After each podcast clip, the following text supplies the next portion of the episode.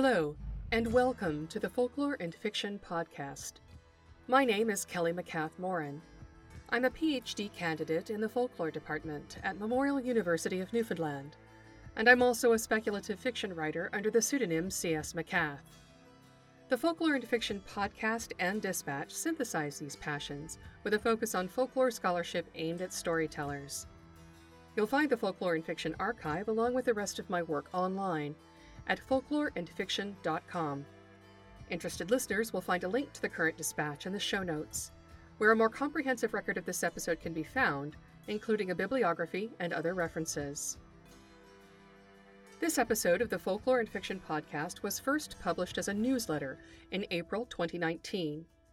I'm recording it as a supplemental podcast now so that new listeners and subscribers have an opportunity to engage with the material. In it, I'll be introducing the memorate genre with help from scholars Carl W. von Sydow, Lauri Honko, Diane Goldstein, and others, helping you analyze a memorate and discussing ways to bring memorates to your storycraft.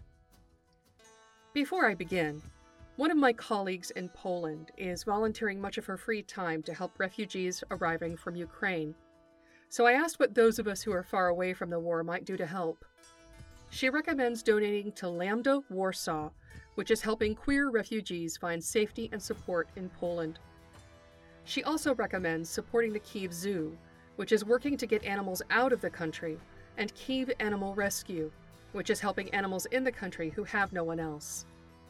There are many ways to help Ukraine, but these are the ones that came to me through a reliable source, and you will find links to each one in this month's dispatch.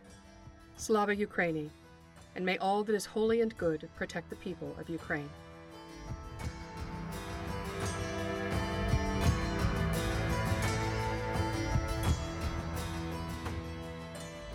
Swedish folklore scholar Carl W. von Sydow coined the term memorate, which he defined as a personal experience narrative that often includes an encounter with a supernatural being. However, Folklore scholars have since expanded the definition to include any first person narrative that includes a supernatural component. So if you see a ghost and tell someone about it, you're telling a memorate. If you have a premonition that comes to pass and tell someone about it, you're telling a memorate. If you felt the presence of the divine and tell someone about it, you're telling a memorate. The conversation around the term, its definition, and its application in narrative scholarship remains somewhat flexible, but it's stable enough that I was taught to understand memorates this way in my PhD coursework. In a discussion of von Sydow's definition, Lauri Honko writes that, quote, Belief in the existence of spirits is founded not upon loose speculation, but upon concrete personal experiences, the reality of which is reinforced by sensory perceptions. End quote. Narrative scholar Diane Goldstein cares about the ways these concrete personal experiences are expressed, writing that because memorate narrators are concerned about the possibility of negative judgment, their accounts are, quote, detailed and careful, incorporating numerous strategies that outline the nature of the observations, the testing of alternative explanations, and often including a reluctance to interpret what occurred as supernatural, end quote. Goldstein later writes that, quote, a characteristic feature of the memorate is its structured narrative exploration of evidence. In this sense, not only is the narrative reasoned and logical, but it appears to be largely about reasoning and logic. End quote.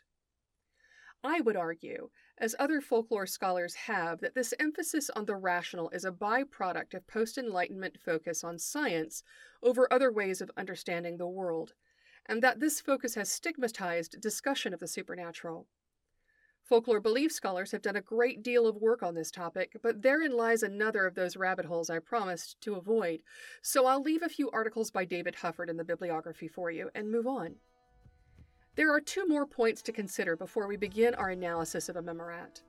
The first is that while you might expect the content of a supernatural personal experience narrative to be unique as the person who tells it, these narratives are often influenced by culture and community.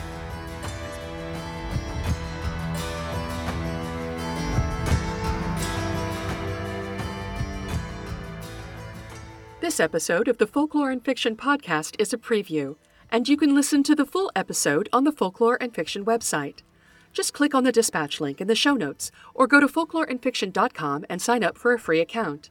Thanks very much for your interest. Copyright 2019 to 2023. Kelly S. MacCath Morin. All rights reserved unless Creative Commons licensing is specifically applied.